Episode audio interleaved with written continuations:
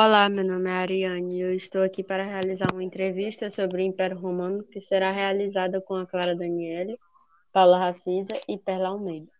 Antes da Roma poder ser chamada de império, várias revoluções em forma de governo fizeram parte da sua história. Mas com todas essas revoluções, como a Roma conseguiu se tornar um grande império?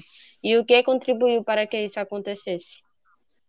O Império Romano foi um império que marcou a história e deixou um legado enorme. No início, a mão de obra escrava foi o pilar da economia.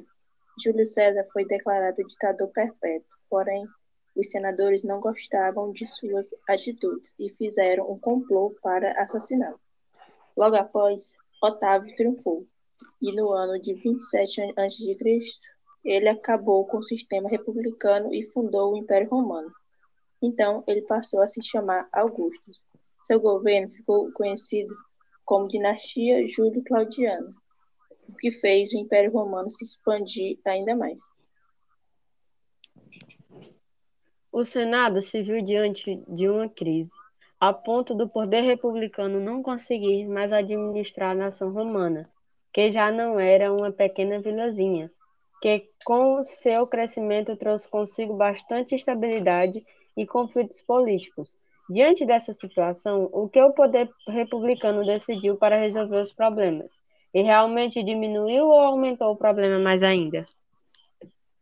Eles criaram o Triunvirato, que é uma escolha de três líderes poderosos pelo Senado para solucionar os problemas da época.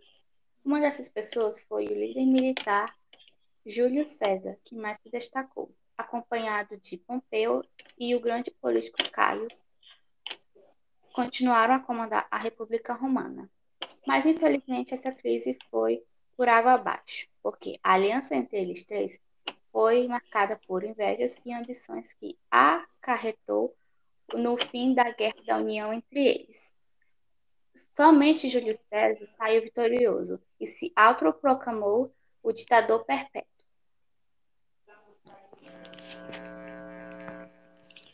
Finalzinho do reinado de Tibério, Jesus começou seu ministério.